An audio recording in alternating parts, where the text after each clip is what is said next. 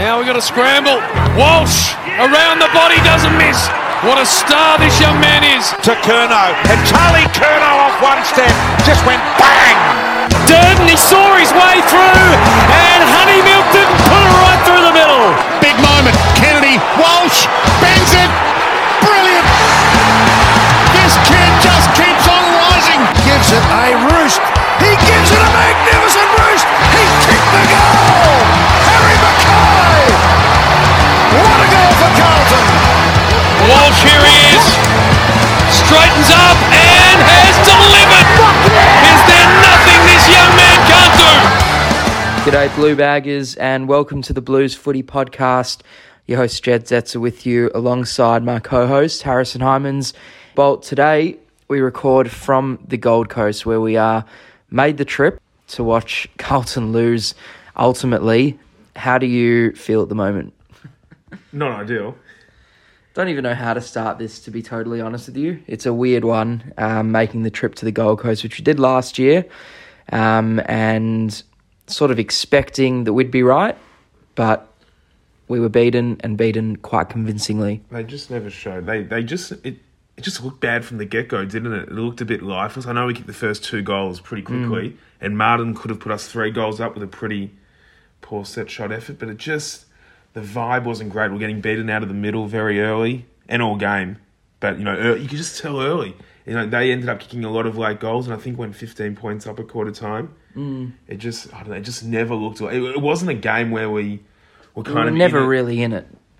There was never a period of the game where you thought... we're probably going to come back and win this either. Just couldn't get consecutive goals going. We couldn't get going. Nah, it was tough. It was a tough watch. It was pathetic.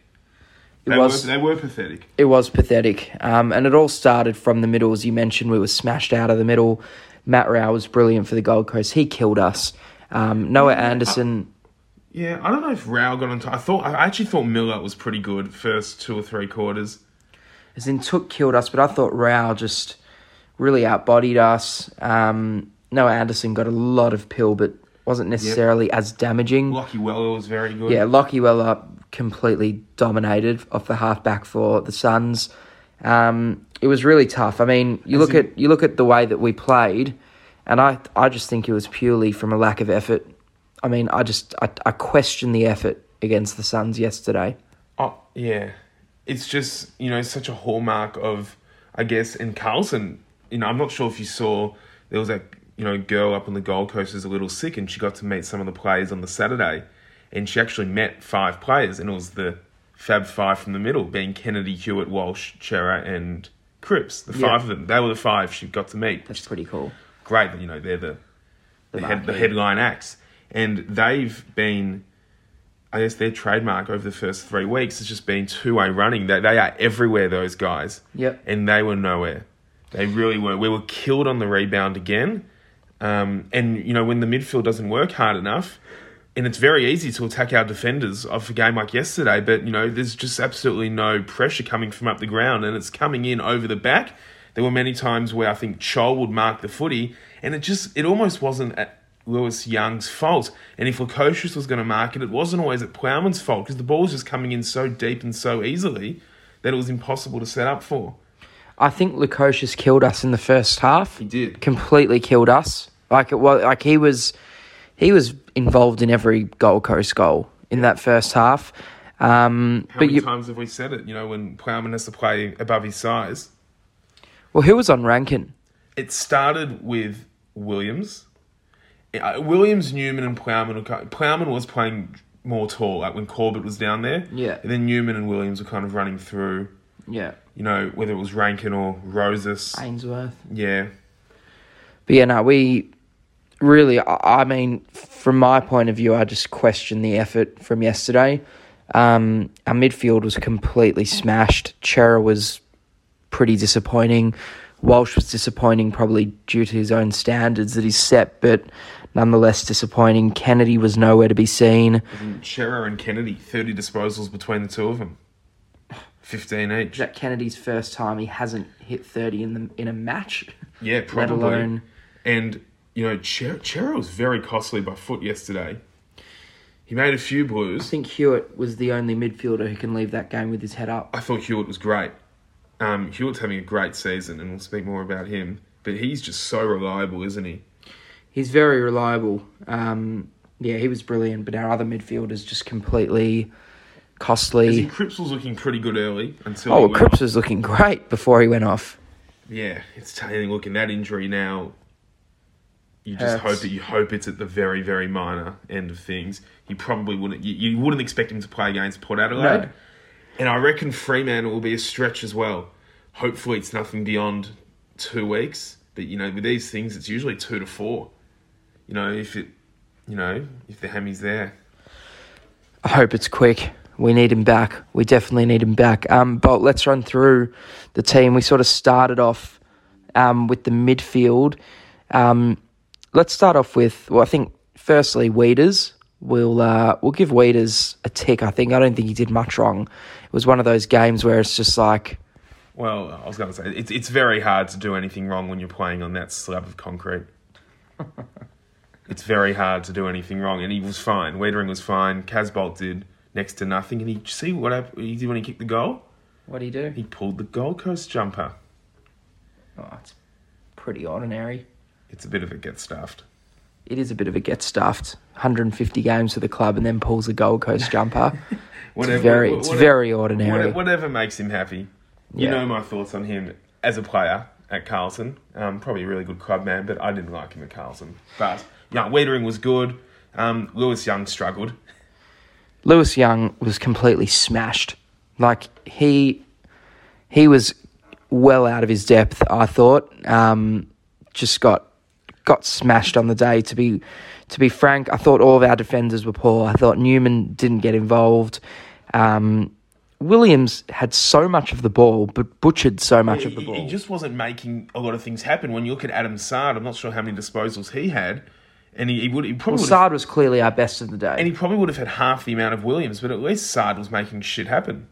You know, at least there was a bit of, you know, a sense of purpose and creativity. And I think he did this spoil at centre half back at one point. Yeah, no, he was really good, Sard. And then he almost kept us, you know, goal saving efforts. And then, you know, simultaneously when he saves a goal, he's almost creating in the same motion. Yeah.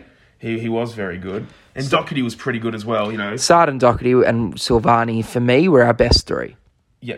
We'll get to those votes later. Yeah. Let's just keep going. But Doherty was really good in terms of mopping up. He took a few really, you know, crucial intercept marks as well when we needed to. He played a classic Doherty game. Yeah. Like, I think there was one point I turned to you and I said, this feels like we're watching 2017 where we're just getting smashed everywhere, but Doherty's sort of keeping us in it a bit. No, for sure. No, Doherty was really good. Just continue with the back line. So we sort of spoke about those smalls. So we saw Jordan Boyd again. So he got a lot of game time. I actually think he was okay. He was okay. He was much better than last week. Yeah, he didn't look as much out of his depth this week, for sure. How about the little candy on the half-forward? I was going to say, where he hit up... It actually ended up getting intercepted. Out of bounds, but it was a nice kick. Yeah. No, he actually showed a bit, Boyd. He was okay. I reckon he probably keeps his spot. It'll be interesting. You've almost with the team changes for next week. You've almost got to like write it out so you can keep up with who's where. All right, backline analysed, and then Plowman. Well, yeah, I mean Plowman. We sort of spoke about before. Got smashed. As well. Just got smashed, and that's what happens as you said when you're going to play him above his size. He's just going to get smashed. We've seen it for so long, you'd be crazy to think anything's going to change. If he's playing above his size, he is going to get smashed. There's no two ways about it. It just, we've seen this for 5 years. Nothing's changing. No. He just, I don't know, do you feel like in contest he just gets in the way a little bit sometimes? I just think he's a much better player when he's mopping up at ground level rather than, you know, aerially. I just think it's down to that. I think he gets very lost when the ball's in the air. When the ball's in the air, his opponent is 20 metres behind the pack. Well, not 20 metres, but 10 to 20 metres behind the pack, waiting for the spillage, and gets it a lot. I think Plowman, I don't know, I think he's very good when he's on the smaller forwards. You know, if he's playing that lockdown role, and we've spoken about this a lot, you can actually get a decent game out of Plowman. You know, if he's playing on that smaller forward, I think he's a valuable player. but against a taller opposition, he's just going to get smashed. It's just as simple as that. Yeah. Midfield, we spoke about George Hewitt, was definitely our best midfielder on the day. Sure. Cripps went down early. He's going to turn into just such a good recruit if he isn't already. Hewitt. Really. Yeah. Underpaid. Gave up nothing for him. 4-year contract. He's still like 26, Hewitt. Yeah. And just... He really doesn't put a foot wrong. No, he's a gun. Chera, we spoke about, Walsh. Well, we know those guys are good, accomplished footballers. You know. Yeah, no, so it's not an issue. It's just you expect in a game like yesterday that they step up. I think Walsh was definitely ahead of Chera on the day. I didn't find Walsh too much of an issue yesterday, but I guess his first three games, he's had a lot of footy, and he was almost like a bit of... It's not almost. He was a game winner last year. No, he's not really having game-winning disposals. Well, he's nowhere near as damaging as he was last year. No, there's a lot of irrelevant disposals. And look, the fact that he's come in so seamlessly and still been able to find the boys, and he'd still be going at 30-31 for the season. Yeah. So I don't get worried by him, but I think last year he added goals to his game as well. I'm not sure if he's kicked one yet over the first 3 weeks. No. Don't think so. So, but yeah, I think we know he can go to another level, but I'm pretty comfortable with where he's at, to be honest. But yeah, you'd like to see Chera lift. The wings, I think. Yeah. I think Lachie O'Brien, we'll start off with him. I think his first half was very good. I was very happy with him at halftime. I know we were losing, but I actually was rating his performance. His second half wasn't as good, but I don't think he's in... You know, there's going to be a lot of players who are in danger of being dropped. I don't think he's one of them. Well, I said last week that I'm pretty confident that if he stays fit, he'll play every game this year. And I think we've been vindicated by that. His kicking's just such a point of difference, which a lot of players just don't have as an asset, that there's no reason not to have him in the team. You know, he's probably not the hardest player at the ball or around the contest. Well, he's not, and there's no denying that. And he did make a couple of costly fumbles, but with ball in hand, there's almost no one better to have it with. I think he is the best kick in our team. He's just precise. Like, his kicking is beautiful. And that's, you know, an asset that a lot of players, you know, the players that he's competing with on the wing, you know, Setterfield's not an exquisite kick, nor is Nunes, nor is Cottrell. And that's where O'Brien is going to get a game every week. And you know what? It's an asset to have. It is a weapon.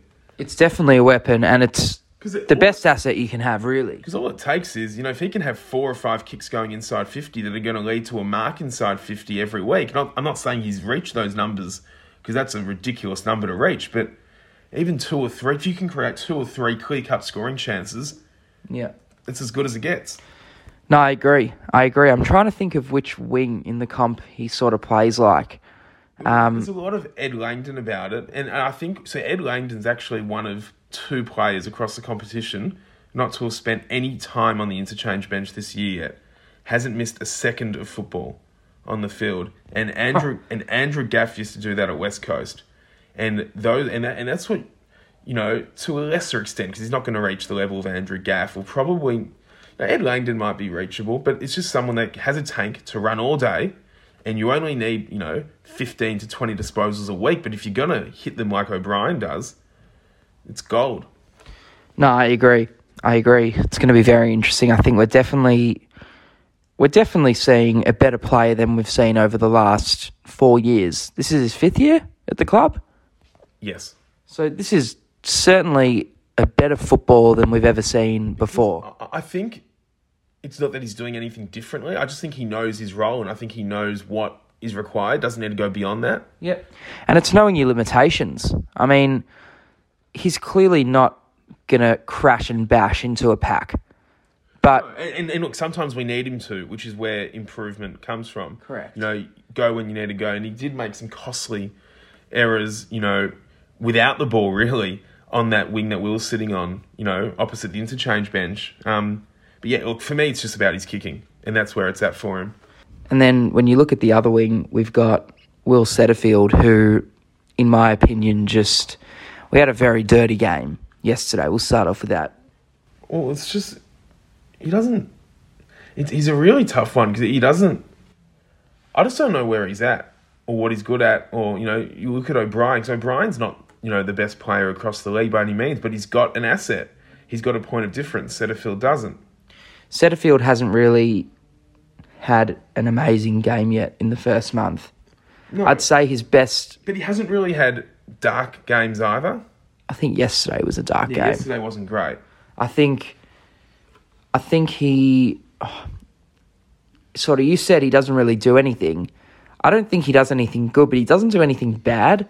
He's just like a bit of nothing. No, he is. And he's a defensive winger. I get the role, and I get you may not see much of him, and he's, you know, he's trying to negate the opposition's attacking winger. But for me, I'm not even sure if he does that.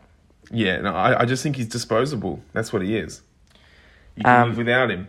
And, you know, you've got Liam Stocker coming in. I think now Dow's put in a couple of good wins. That's what I was going to say. I think Dow and Stocker now are really starting to stake their claim for that spot. So Setterfield's under fire, for sure. All right, forward line bolt. I want to start with Jack Silvani because I thought he was fantastic. Top three player on the day for us. Your top three player across the season for us right now. Yeah. Silvani was fantastic. Throws his body everywhere. Just everywhere. Had to play a bit of ruck. Played a lot of ruck, actually. And was probably better than the other ruckman. Yeah, no, he's terrific. There's nothing he really can't do. He's unbelievable. He's one of our very best players. I think this is a what could have been type of day for H. He had a similar game against them last year as well on the Gold Coast. He missed a lot of chances. I was going to say, he missed like 3 or 4 set shots, which is very unlike him. What did he went at 2-3, and then he bellied one that didn't score as well. So he had 6 shots on goal. So he wasn't bad H at all. No. I think he had a good game. And then there's Charlie. How many did he kick? Only one, I think. Yeah, kicked the second goal of the game, I think it was. Kicked the first goal of the game. Sorry, yeah. But first. Then he missed. There was one in the. Oh, he missed. He played on unnecessarily in the second quarter. Yeah. And then the one on the 3-quarter time siren where he played on from 50 odd out. So he had his chances as well and just didn't take any. He wasn't great around the ground though, but he did take. Like, you know, the stat sheet will say he took 7 marks. It was tough because he... I don't think they were the issue. The Twin Towers weren't the issue. He was getting it. They had very limited opportunity. And the opportunity only came for in spurts. There was no, you know, constant repeat entries. They'd have 7 minutes here and then they wouldn't see the ball for 15 minutes. Let's talk about the smalls. No Durden this week, so we had Owies, Fisher, Martin... sort of operating Fogarty. And Fogarty, yeah, as those 4 smalls. Actually didn't think much of any of their games, to be totally honest. Well, I said 2 weeks ago that I didn't think Jack Martin should be anywhere near a walk into this team, and I was vindicated because I'm happy to say he was just non-existent. He's just, yeah, he is non-existent at the moment. It's a fall from grace, really, because... his 2020 season, he was a top 5 player for us. He was clean. That's what set him apart. He was really clean. I think right now he is... well, he's clearly bottom 6. He's borderline not even 22 at full fitness. Well, yeah, he couldn't catch a cold yesterday. He was fumbly early in literally the first contest of the game. He dropped a chest mark. Yeah. And we ended up, you know, Curnow ended up buttering it up and kicked a goal. But Martin is at a real crossroads right now where he has to pull his finger out. We haven't really had a good performance from him since 2020. I mean, he didn't play half of last year. When he came back, he was, as you love to say, moving like a 90-year-old. He was, and he had 2 crucial set shots. And you know how different is his game if you capitalise on those shots. His first one puts us 3 goals up in the first quarter. You know, 5 minutes later we're a goal down. Changes the whole game. It does, and I'm not saying that's on him, but you know you got to take your chances. If you're not going to get a lot of the ball, which he's not. He has to take his chances in front of goal. Yeah, so he's very frustrating at the moment. So he had 11 touches yesterday. That's just nowhere near good enough. Nowhere near good enough. And then the others, I mean, Fogarty had 10. Owies had 11. And Fisher, had 18, but Fisher played the last quarter in the midfield. Yeah, but what's the, you know, they just didn't hit the scoreboard enough. They didn't hit the scoreboard at all. I mean, Owies missed a soda. Yeah. Owies is a really interesting one because I'm a fan of him. Like, I'm a fan of him. I don't think his spot's in jeopardy. No. His spot's not in jeopardy, but he's been very shaky in front of goals this year. Missed a couple against Richmond. Missed a couple against the Bulldogs. We need more from Owies. We just need more. We need that three. We just need a game where he kicks three. And it should have been yesterday. It could have been yesterday. And quite possibly could have helped change the result if he hits the scoreboard a little bit more. Just back onto Jack Martin. As in, he had 4 disposals to half-time. I know.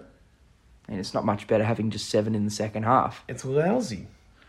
It's just not what we recruited. No, you wouldn't go out and sit, move the world. Correct. It's very frustrating. Fogarty didn't do a lot either. I think Fogarty's an in and out job. It's how a business works. It's first in, first out. It's like, this is more last in, first out. Correct. He'll be an easy straight swap for Corey Durden. Yeah, easy straight swap. And Fisher was very frustrating yesterday as well. What annoyed me about Fisher was he actually was pretty good in the last quarter, and you're sort of thinking, well, where was this all day? Like, he steps up when the game's put to bed. It just almost means nothing.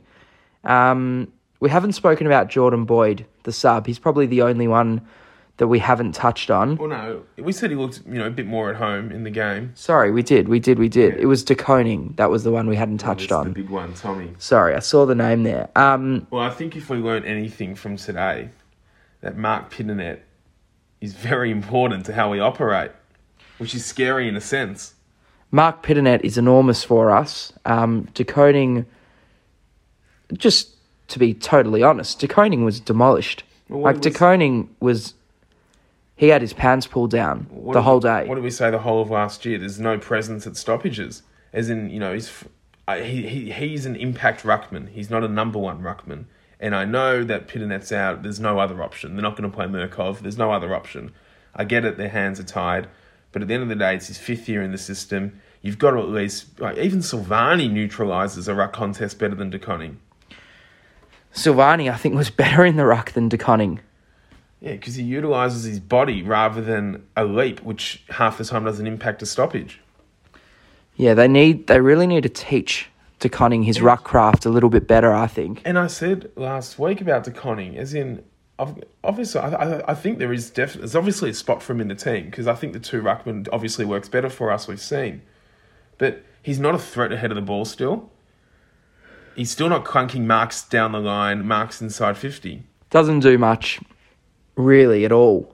Like, he didn't do much against Hawthorn last week. I think he had a handful of touches. Doesn't impact the game. I mean, he was very good against Hawthorn when he moved into the ruck in that last quarter. But that's what I'm saying. He's an impact ruckman. He's all about impact. Yeah. He's not a, 80% of the game ruckman. I get it. That was the only option we had. But at the end of the day, you can only comment on what you see.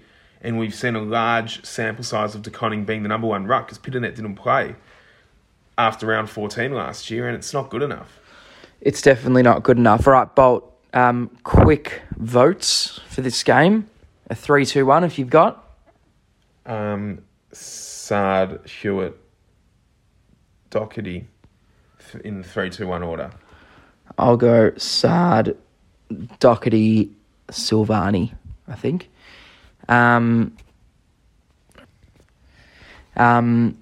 3-2-1s. Hang on, let me think. So, Bolt, how's your best and fairest looking now after that? What's taking shape? We haven't posted those online yet, have we? No, we said we'd do it after round 4, so our BNF tally will go up at some point during the week on our socials. So we haven't changed our format. So it does honour, if you miss a game, you do fall behind the 8 ball a bit. Yeah, but it should even out across the season. Yep, as it stands, I've got Doherty, Hewitt, Silvani in that order. In first, crazy. Second, third. I haven't got mine on me at the moment. Didn't bring my computer here, but... I will post that during the week. So, Bolt, we're about to cross over to bring in our special guest, Paolo Sebastiani. But just before we do, The reserves, he called the match. We're going to get his thoughts completely. Very exciting for him, calling the game interstate. Yeah, bloody awesome, to be honest. We're going to get his thoughts, but team changes is going to be extremely interesting this year, probably for the first time this year. Yeah, well, this is the state. You know, we've actually been making, I think in the three games, we've made 2, 3, and 4 changes across the three games, but these are like statement changes now. We haven't, the only play that's been omitted has been Fogarty and Jordan Boyd last week went back to emergency sub. Were they the only players that have been omitted this year? Yeah. Well, I think we're going to get a flurry this week. Yeah, so this is why the statement changes are coming. Well, Bolt, it is now time to bring in our special guest, and he's actually the first guest that we've had this year, so a massive welcome to Paolo Sebastiani, the great man. The first guest. I feel privileged, boys. I'm honoured. I actually said, we got back to the hotel room now, and Jed was like, we really should have messaged him. And I just didn't, we didn't, because obviously we knew you were there. We knew you were calling the twos, and it made a lot of sense. And I'm like, we bloody should have. And, you know, we scrambled last minute, so here we are. That's all right. I'm here now. So, yeah, waiting at Coolangatta Airport for my flight out of here. It can't come any quicker, just quietly. It's a bit of a shack there, isn't it? It's a bit of a hut. Yeah, look, I'll tell you what, I reckon if we had got the 4 points at both levels, I reckon we'd have booked an extra night stay just quietly. Yeah. Well, I'm bloody here till Tuesday. I'm not sure what I was thinking when I booked, staying 2 nights past the game. At least the weather's nice. The weather's turned itself on over here, which is good. Yeah, no, the weather has been good. That's about it going for us. It was just, and look, and you're there. So it was a dark, dark day at the footy. Talk to us about your day. So you called the reserves game, which is an amazing thing, by the way. How'd that all go for you? Yeah, really well. Very, very, very good fun to call the boys in a win as well. Had to do it solo, which was it's interesting not being able to bounce off someone, but sort of got the Twitter feed involved, which was good fun on the call too. That's awesome. So I think that was sort of the best way to handle calling by yourself. But from a footy perspective, I don't think the boys could have been any more impressive at VFL level. Really, really strong last quarter. They backed up their last quarter from the week before against Box Hill, which was really pleasing. And look, all the big names that we expect to stand up at that level stood up. Dow was good. He got brought off for a quarter, and I don't think that there were no injury concerns from what I got told. So. I saw him walking around the ground during and after the AFL game. So I don't think there were any concerns with Dow being taken off in the last quarter. He looked pretty dominant in midfield, which has been good for him too. I mean, like, especially at his stage in his career, being sort of thrown back down to the reserves to sort of earn your spot in the midfield. You know, the fact that he's been able to really keep up strong form in the VFL has been a pleasing thing for everyone, I think, involved. And he's going to get his chance now. And he's going to hit... I think he's probably going to come in for... We would assume he'd come in for Cripps. There's no doubt about that. Yeah. And I've always been hard on him, I know, but I've actually... And I'm being dead set fair dinkum when I say this. I've never been more excited to see Paddy Dow back in the team, because this is what I've wanted. You know, there's no use playing him when he's just so out of his depth at AFL level. Go back, get your hands on the footy for a solid month, which he's clearly done, and he's going to be so much more well-equipped to seamlessly come into this team. And rather than playing a quarter here or there, I'm so much more confident we'll get, you know, more of a complete rounded game from him. Yeah, well, I've never been too fussed if blokes go down to VFL level and have to get their touchback and all that. Like, it's not. I don't think it's such a big deal, because I don't think he was ever really completely horribly out of form. I think it's just more he needed to get to a level that was probably akin to where we drafted him and where we really set a standard in the midfield now. And that's what Boss has done.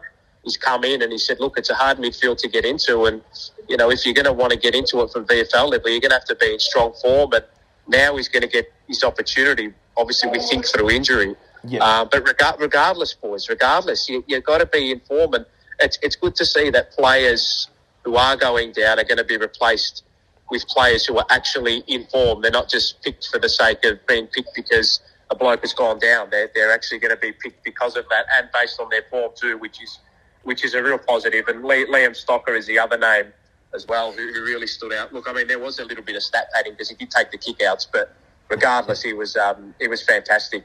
He was fantastic in the VFL. Yeah, so I was going to... I mean, we spoke a little bit about Dow. Stocker's the other one. So he's ended on 35 touches, 29 of which... That's the insight we love from the interstate travelers. He took the kickouts. You don't get that access at home in Victoria. Exactly. Well, 29 of those were kicks, and he had the 14 rebound 50s. So, Paolo, just to confirm, Stock played the role that we remember him playing at AFL level last year. He didn't play midfield minutes. No, very. I think there may have been a few moments where he was thrust onto the ball, maybe on a handful of occasions. But it was probably more stoppages around half back, if that makes sense. But I love the way how he played that. He played that sweeper role, which was he played it really impressively too. And I think he. I don't know if he's a real like for a guy like Plowman. Nor do I.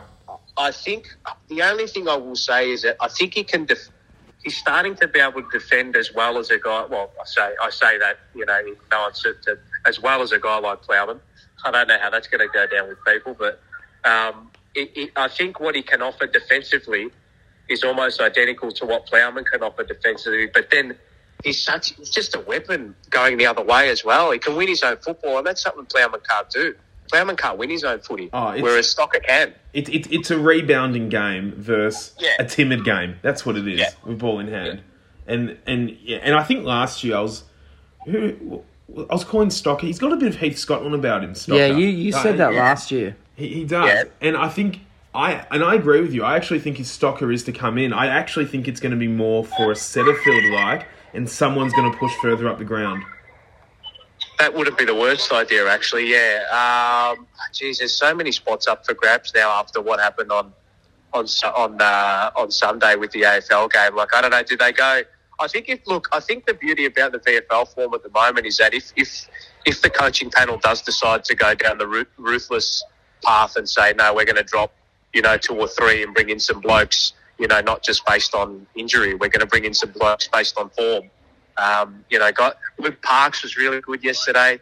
I thought he defended really well. And I think the one thing that I've really liked about Luke Parks is that he's starting to develop his kicking as well, which was a little bit of a knock on him last year, I think, boys. I don't know what you two think. Well, his ball drop, His ball drop last year was very ugly. It was more a technical thing with Parks. Yeah, correct. It's not the prettiest kick, is it? But he's starting to chew off those kicks on the 45, which is something that, you know, you need to have as defender to open up the ground. For sure. I'd be keeping... Look, they could potentially go with the Parks-Plowman swap. Yeah, I think that's where that's at. Yeah, and I wouldn't mind. I wouldn't mind that. I wouldn't be against that. And the other one who I think is developing very nicely is Alex Murkoff. He's come on leaps and bounds during the preseason. He's if you go back, and I think the replay will probably be up on the AFL app or the AFL website. Yeah. There was a passage of play. I think it was either the last quarter, or it might have even been the first quarter. Murkoff hit this 35-metre lace-out bullet ball, and I'm like, Jesus. Like, mate, where's that come from? So he's obviously been working on that facet of his game throughout the preseason, because we know last year and what we saw, he was very... very handball heavy, and that's understandable as well, given he's still learning the craft. But I'd be keeping a very, very keen eye on Alex Murkoff. I really, really like what I see from him. Well, that's an awesome insight. It's good to know because, you know, the ruck was a clear issue yesterday in the AFL side. It was probably the greatest issue on the day. And I think just having... And it's nothing against Tommy, because he's probably the only viable option when Pittanet's out for now. But to have another alternative come into the mix... is going to be so beneficial for everybody. Yeah, I don't know if he's still very, very, very raw.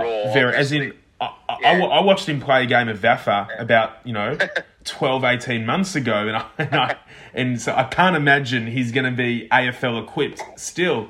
But I'll tell you what, I reckon his kicking is starting to get up to it. I really like it, and he's starting to have the confidence to be able to take those kicks on. He does look for the handball when he needs to, but what I liked is that a couple of times he actually pinned the ears back and said, no, I'm going to take it on myself. So, look, I don't think, not yet. I don't think he'll be debuting yet, granted, or, you know, provided, touch wood, that you know, nothing else happens to our rucks and pit nets sort of back within the next week or two. But I think it's an area we really need to start either developing quickly, or we need to start, you know, bolstering potentially in the mid-season draft.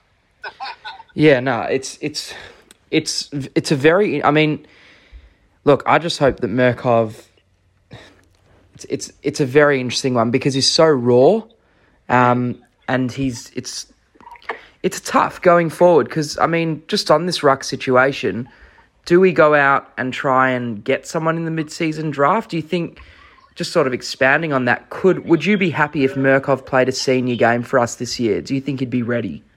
I think he will, but if he does, it'll be one of those ones. It'll be towards the back end of the season, potentially, yeah. But I think there is a spot on our list for a ruck, you know, who's, you know, 28, 29, 30, in that, you know, who's played over 100 games, sort of in the twilight of their career. We don't really need them for, you know, 5, 6, 7 years. You probably just pinch them to be that, you know, that sort of stopgap for Pitnet to get up to that 50 to 100 game mark, and then he can take over. Then hopefully TDK can improve. Murkov will come on. So I still think we need that little bit of an experienced older head in the ruck divisions, which we don't have at the moment. I think it's more that when you're evaluating the list, as this is going to sound really stiff, but I think you've almost got to assess the list as if Tom DeConning's not a ruckman right now. That's a fair point. And I actually, because I think right now where we sit, Tom DeConning is nothing more than an impact ruckman. A solid 7-minute burst in the ruck adds a point of difference, but he's not a full-time ruckman. And as it stands, outside of Pinonet, it's only Murkov that's a full-time ruckman right now. And I think that's where we've seen TDK really at his best. And we saw it, you know, I think we've seen it in the first three rounds with our first three 100%, wins. 100%. Yeah, he'd been kept fresh. I mean, with, you know, in inverted commas, he'd been kept fresh and away from the ruck. And he was able to sort of leap over opponents and have an influence in there. Whereas yesterday against the Suns, you could see from the onset as the game wore on, he just laboured it.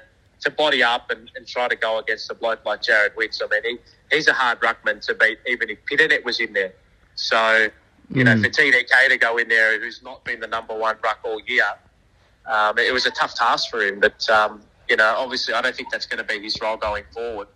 I don't know, what maybe throwing him... I'm of the opinion that they could even try to deploy him as, like, that sort of sweep around the back as well, like potentially going down back too, to be that cut-off, like what we see Max Gorm does with Melbourne. And we actually discussed this by the pool a couple of hours ago. Could you send him down back? But I think the issue is he's just not clunking marks anywhere at the moment. Yeah, he's not, is he? It's strange. He's not a threat ahead of the ball. He's really operating in no man's land at the moment. Yeah. It's a curious case with him. He really is. The other one I wanted to touch on in the VFL, I'm very, very keen to see him within the next week, 2 or 3 weeks, is Sam Philp. I'm very keen to see him play. Yes, he was very, very lively throughout the first half. He kicked 3 goals, and the way he took his goals were that of a pure small forward, really. And he was like, before he copped that knock to the ribs or whatever the injury was, he was actually trending right up. Like, he probably would have played on the cusp. I think he would have too. He would have played when Martin went out after round one, and I agree. Mate, I think that's where the change could come this week. Yeah, I wouldn't be opposed to bringing him straight in, seriously. Because he looked really good in that game against St Kilda. Yeah. Pre-season, he actually looked quite... he wouldn't have had a lot of it, but he looked quite sound on the ball. Yeah, he's very clean. Like, he took his goals really clean. I think it was his first goal towards the left-hand side of the screen, where he just sort of darted his way through traffic and he steadied and put it on the boot from 35 out, and he was never going to miss. And then his goal through the stoppage towards the right-hand screen, where he sort of burrowed his way through defenders and he sort of split the gap, found the opening and pinned towards goal. He's got a good eye for goal, and he's dangerous, mate. And, you know, and I think our small forwards, like, I reckon him and Durden together would be quite dangerous, because that was the AFL team just lacked any spark on the ground. It lacked a lot of tackles inside forward 50, which is a real disappointment. It was bland ahead of the ball. That's what it was. So would you say Philp is a pure small forward, because he wasn't drafted as that. He was drafted as almost a flank wing type of player, definitely an outside player, but almost a midfielder. Would you say he's now playing that pure small forward role in the reserves? I would think so, yeah. I think the most dangerous part of his game is getting his hands on it inside forward 50 and around goal, just because he's so nimble. And you can, like you see, he's got a real, I know it's a cliche, but he's got a real eye for goal. And his finishing ability is, second to none, really. Which very interesting. Something that you need to be as a small forward. I always like comparing, because I want Carlton to be the best, and I always like comparing us to the best. And would he come in and play a similar, if him and Durden played, would it be very similar to Durden being your Cozzy Pickett and Philp being your Charlie Spargo, a little bit of a higher... Something like that. Yeah, it would be something like that. I mean, you've got to benchmark it with something, don't you? They've got their own strengths and stuff that they obviously have to work on and bring to each game. But, you've got to look at how the best do it. And, I wouldn't be... I mean, you're probably going to play with seven forwards, if that makes sense. So you've got six on the ground and then one on the bench. So you could go with three smalls, potentially Durden, Owies and Philp. I mean, if they're going to add to the scoreboard and they're going to add to that facet of the game, the tackles inside 50, which is such a big part of locking the ball in your forward half and creating opportunity, then why not? I couldn't agree more. And let's be honest, like Jack Martin's not contributing pressure-wise and he's not contributing on the scoreboard. Look, I know people say, I don't care what we pay for him, but look, from an output perspective, compared to what we're giving him, he has not set the world on fire at all this year. He was super disappointing last night. He was shocking. And I wouldn't be displeased with the club saying, look, Jack, mate, go have a stint in the Rezzies. Philpy, come in, young man, it's your turn. I got hounded on Twitter about 2 or 3 weeks ago when I said I don't think he's a walk up into the team, and look, I'm all for it as well. Look, on form, on his best form, he probably is. But who isn't on their best form? For sure, But he's not in form, is he? No, and he hasn't been since 2020. Exactly. So, as frustrating as it is, at least the beauty about the loss yesterday is that we've got options down in the VFL that are in form who can come in and potentially do a job for us, and that's just giving me a little bit of confidence going into next week. Oh, I agree, and it's a luxury we haven't had for a long time. Yeah, spot on. Well, you look at the VFL side. I mean, they haven't lost a match. They're top of the table. They have a percentage of 186. I mean, they're flying. Paolo, I just want to touch on the other AFL listed players, and actually one non-AFL listed player as well. The first of the wings. So last year we saw Nunes and Cottrell play a lot of games on the wing in the AFL side. They're the wings in the VFL side, and they've actually, on paper, had a really good start to the year. What are your thoughts on both of them? And is there a possibility, we might see one of them in the next or in the near future?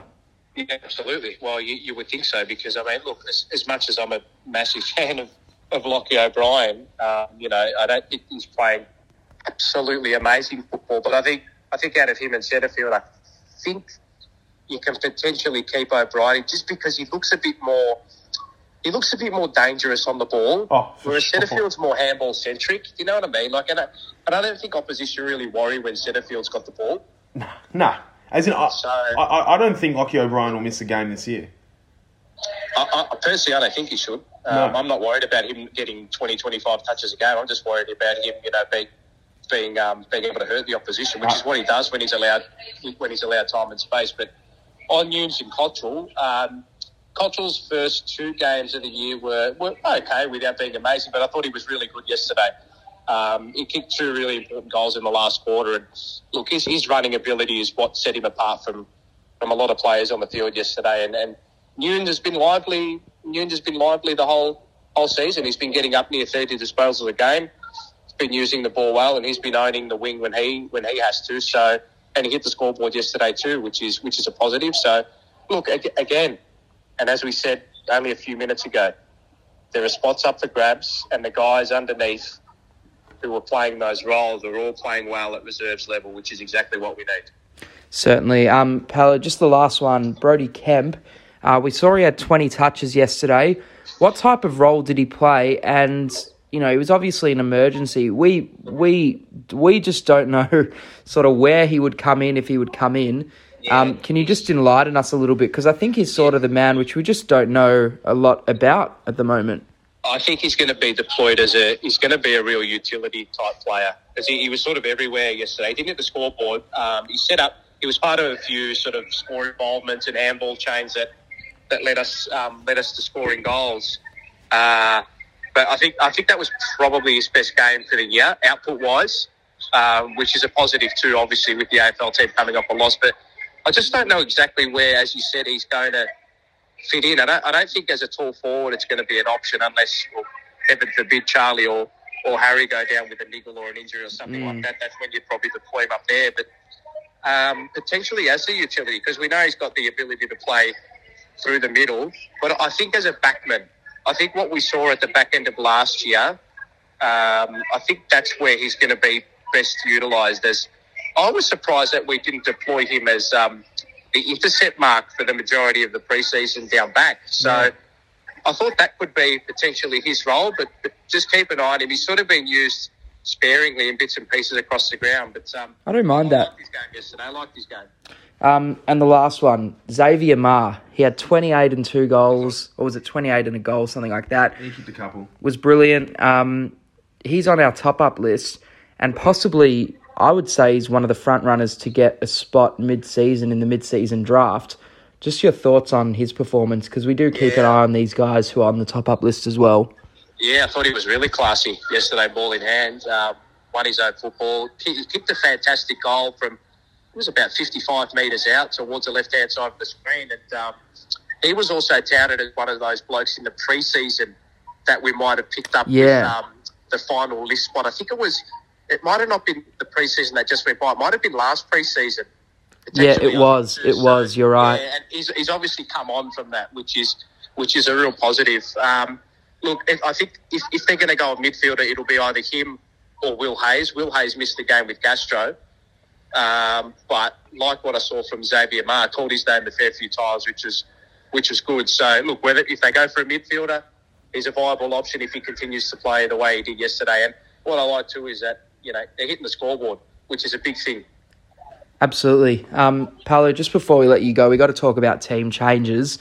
If you're the coach, what changes are you making? Because this is really the first time this year that we'll probably see possibly more than one player omitted.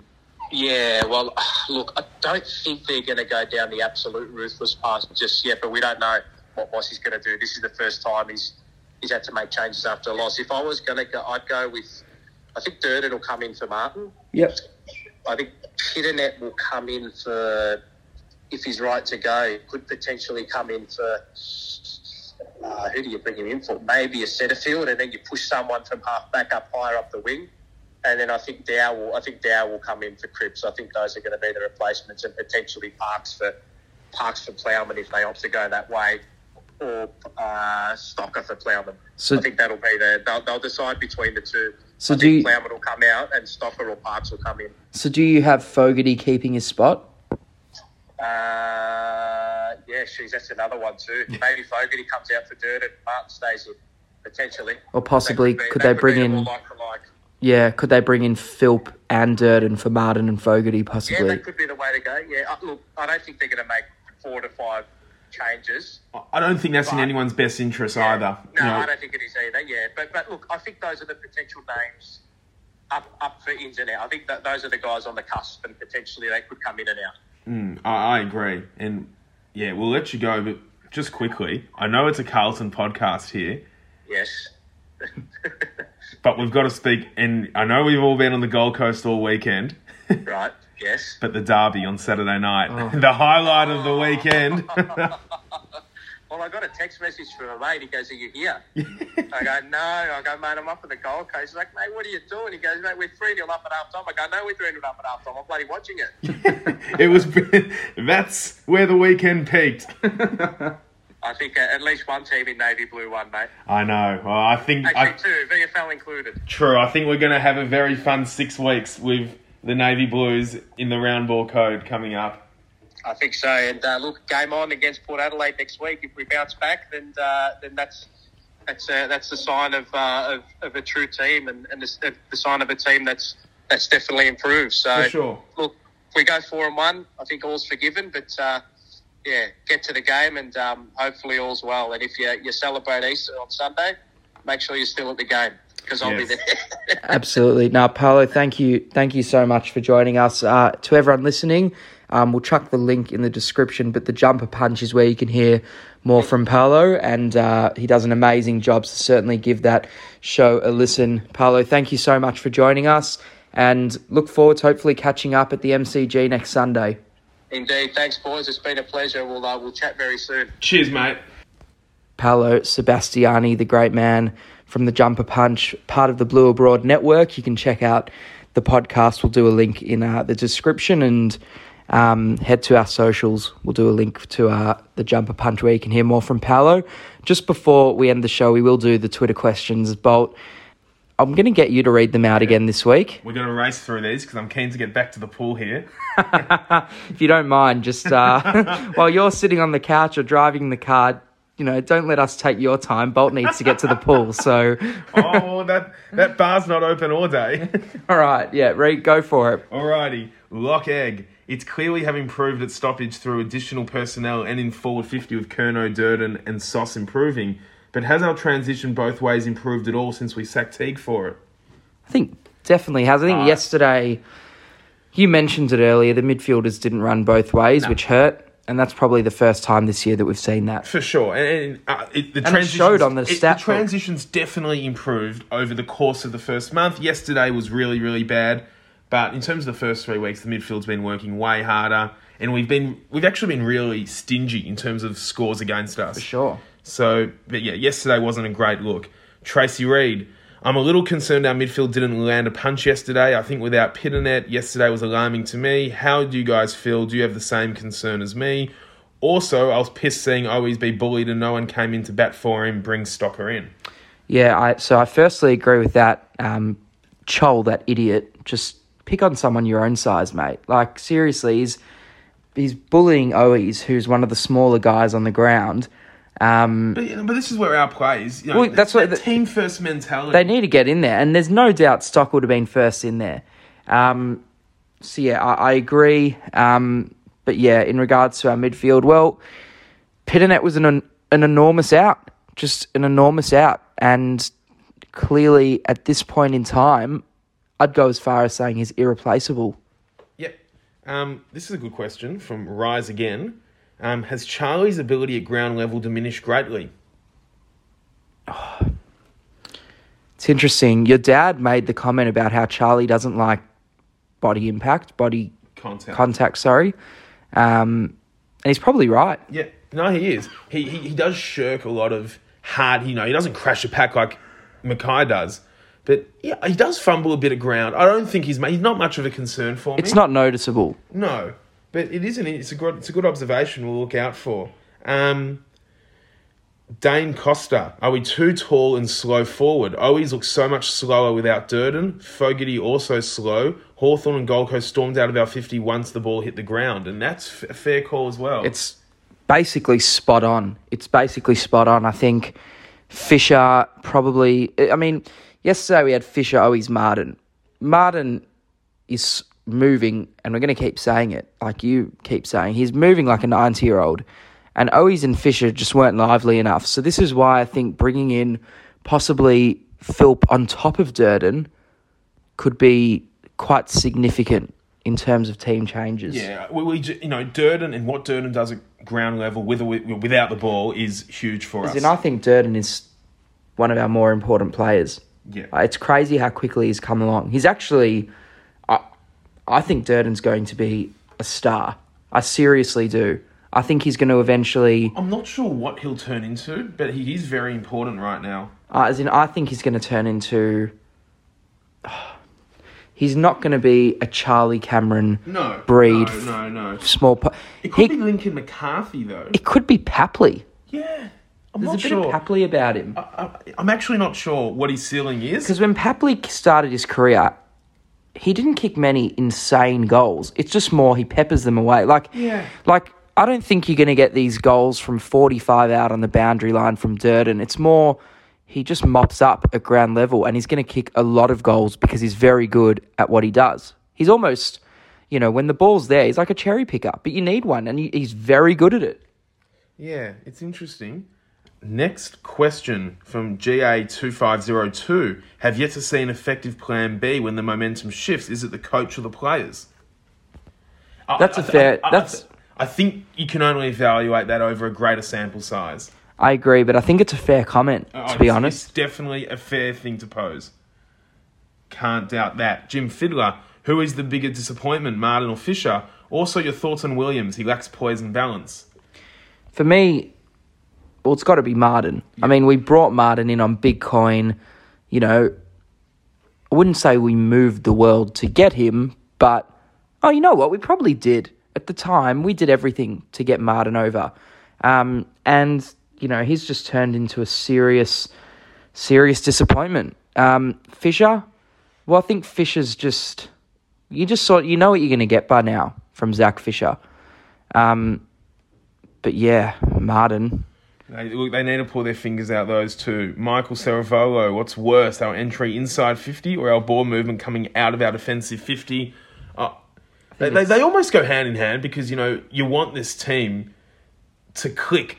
Those link passes coming out and going in is where we're so damaging in those, frenzies against Richmond, the Western Bulldogs and Hawthorn. And there was no fluency yesterday. Well, there's been I think something I pointed out after the Hawthorn game, and it was like a repeat yesterday. When we concede a behind and we have a kick in, we struggle to get the ball past the halfway line. We just struggle. We can't get it out of the defensive half of the ground. And, there was a few instances yesterday where I'm looking at Zach Williams taking a kick in, and you've got De Koning and Silvani both with their back to the ball, sort of running back outside the D50. And to me, that's just mind-boggling. How can you have your two... Silvani's not a ruckman, but he was on the day. How can you have your two ruckmen on the day with their back to the ball? You need targets. You need tall, big marking targets. And our avenue out of defensive 50 at the moment is just... it's difficult to watch because they struggle at it. Yeah, it's interesting. And look, Williams, I think the thought on Williams is... I actually think he's been really adaptable this year. I think it's no secret he does lack poise coming out with ball in hand. I think Williams has had a good year, to be honest. I think he has been fine. Significantly better player than he was last year. Yeah. This is a really good one from Anya. Haven't gotten over 2012 yet, which yesterday reeked of round 4 2012.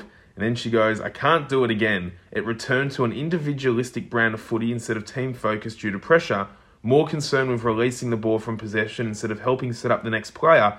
Enough of effort, we need efficiency now. It's a great statement.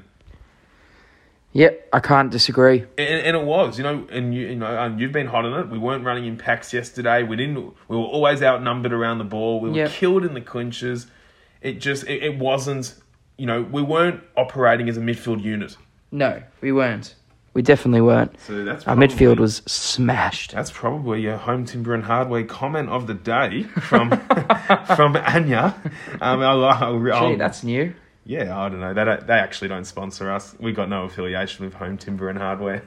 It just rolls off the tongue.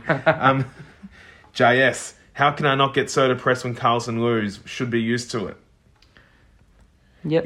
If there was a cure to that, we'd be very wealthy people. Andy, how do we feel about the relative disappearance of our physicality since the Bulldogs? Yeah, well, I think the last 2 weeks...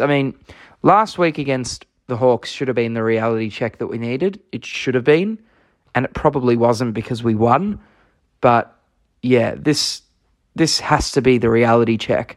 It's a completely different side. Yesterday, really, and even against the Hawks, the last 2 weeks... has been a completely different side to the first 2 weeks. It's just lacked a lot of charisma for me. I think we were brilliant against Richmond and brilliant against the Bulldogs, and it's just, for me, the last 2 weeks, yes, we won one of them, which we shouldn't have, but it's just a completely different side, the way that we're going about it. for sure. And last question before we wrap it up from MP. Omac didn't end up playing VFL, so he's assumably out another week. Stocker for Plough is fine, but is our backline then too small? Dirds and Pitternet, hopefully the other two main ends, very glaringly obvious missing pieces yesterday, which we've touched on. And I do agree, I don't think Stocker for Ploughman is the change, because it leaves us very undersized, given we're coming up against a forward line, you know, with Marshall and Georgiades already. And, you know, they may bring back in Finlayson to expose that crack, because he can't get a game at the moment. They will bring in Finlayson, actually. You've just said that now, that they will definitely bring him in. It'll be very interesting. And yeah, and look, Oscar McDonald, I think he's probably... I think McDonald and Young, it's going to be a discussion all year. I think it's going to be a revolving door. Who's the number one seed? Who's the number two seed out of those two? And off the back of a pretty horrible afternoon, you'd probably want McDonald coming in next week, but I still think it's neither here nor there for now. Well, I think McDonald and McGovern... There's an astronomical difference between having McDonald and McGovern out there and having Young and Ploughman. You know, McGovern's left a hole, and McGovern's the biggest loss. McGovern is he's a stupid loss. Like, McGovern, extremely underrated loss. McGovern, Pitternet and Durden, they almost provide... They enhance us with the intangibles. Yeah. As in, I think McGovern's... I had him in our top three, I think, in both round one and two. Like, I think he is... You did. He is the biggest loss. Oh, I've had him in my top three for 4 years. McGovern, for me, is... I don't want to make any stupid comments here, but he's just... I think he's the biggest loss we've had this year. It's interesting. And he's out for another 2 to 3, which is going to hurt. We desperately need Mitch McGovern back. I'll say that much. Mm. No, I agree. It'll be interesting. We'll wrap it up there. So Easter Sunday, it's a big game. 0-4 Port Adelaide. They need a win. We need to get back on the winner's sheet. It's a non-negotiable at the MCG. I'm not confident going into it. You might, yeah. But... if we're good enough, we'll win. I think it's as simple as that right now. We can't lose. I'll put it to you this way. That game is a non-negotiable. Don't care how it's done. Get the 4 points. We cannot lose that game. Port Adelaide are not just 0-4. They have been absolutely They've been deplorable. Yep, and depleted. Looks like there'll be no Wines and Lysette on top of Dixon and Alir. Depleted, deplorable. They were disgusting against Melbourne. And I swear, if we lose to that team that I saw on Thursday night, I will be ropeable. Yeah. Because really, they made a prelim. They made a few prelims in a row, I think, Port Adelaide. Did they make a prelim 2020? Yep, they finished top 2020. Yep, so they've been... one of the best teams in the comp for the last few years. But that all goes out the window because they have started this season horrifically. They've lost to Hawthorn at home. They've lost to Adelaide at home. They got smashed by the Demons on the weekend. If we don't beat that side, I'd. Puts us under the pump for Freo in Freo the week after. So we'll see what happens. Exactly. Bolt. Long weekend coming up for everyone, so enjoy that. Good Friday. It's the Easter period. Beautiful. Have a happy holidays, everyone who celebrates. Bolt, we'll be back to do this all again next week. We apologise that we couldn't do this directly after the game yesterday. Probably best we didn't. Yeah, we weren't. We had to go out and pour tequila in our eyeballs. Yeah. Well. And also apologies for the weaker audio this week.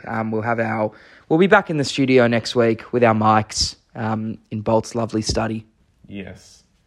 You know, they charge an extra $45 for luggage. And I forgot to book luggage, so the extra luggage both ways to get the whole kit and caboodle up. Yeah, we couldn't do it, but no worries. Hopefully next game on the road we will. Bolt, thank you. No worries. We'll see you then at the G. Blue Baggers, thank you so much for tuning into this week's show. Once again, a big thanks to Paolo Sebastiani. We will be back next week to do it all again. And I know we lost, but head up and go Blues. They've been playing against the famous